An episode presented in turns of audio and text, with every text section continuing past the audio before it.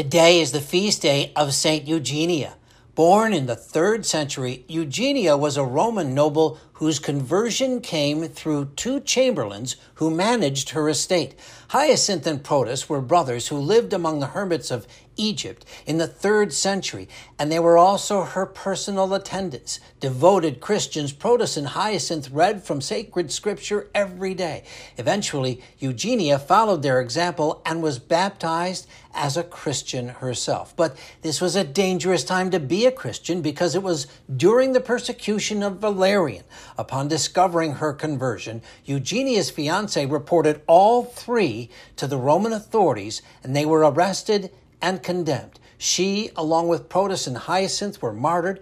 Their feast day is September 11th. St. Eugenia, please pray for us. I'm meteorologist Mike Roberts for Covenant Network. Have a blessed day.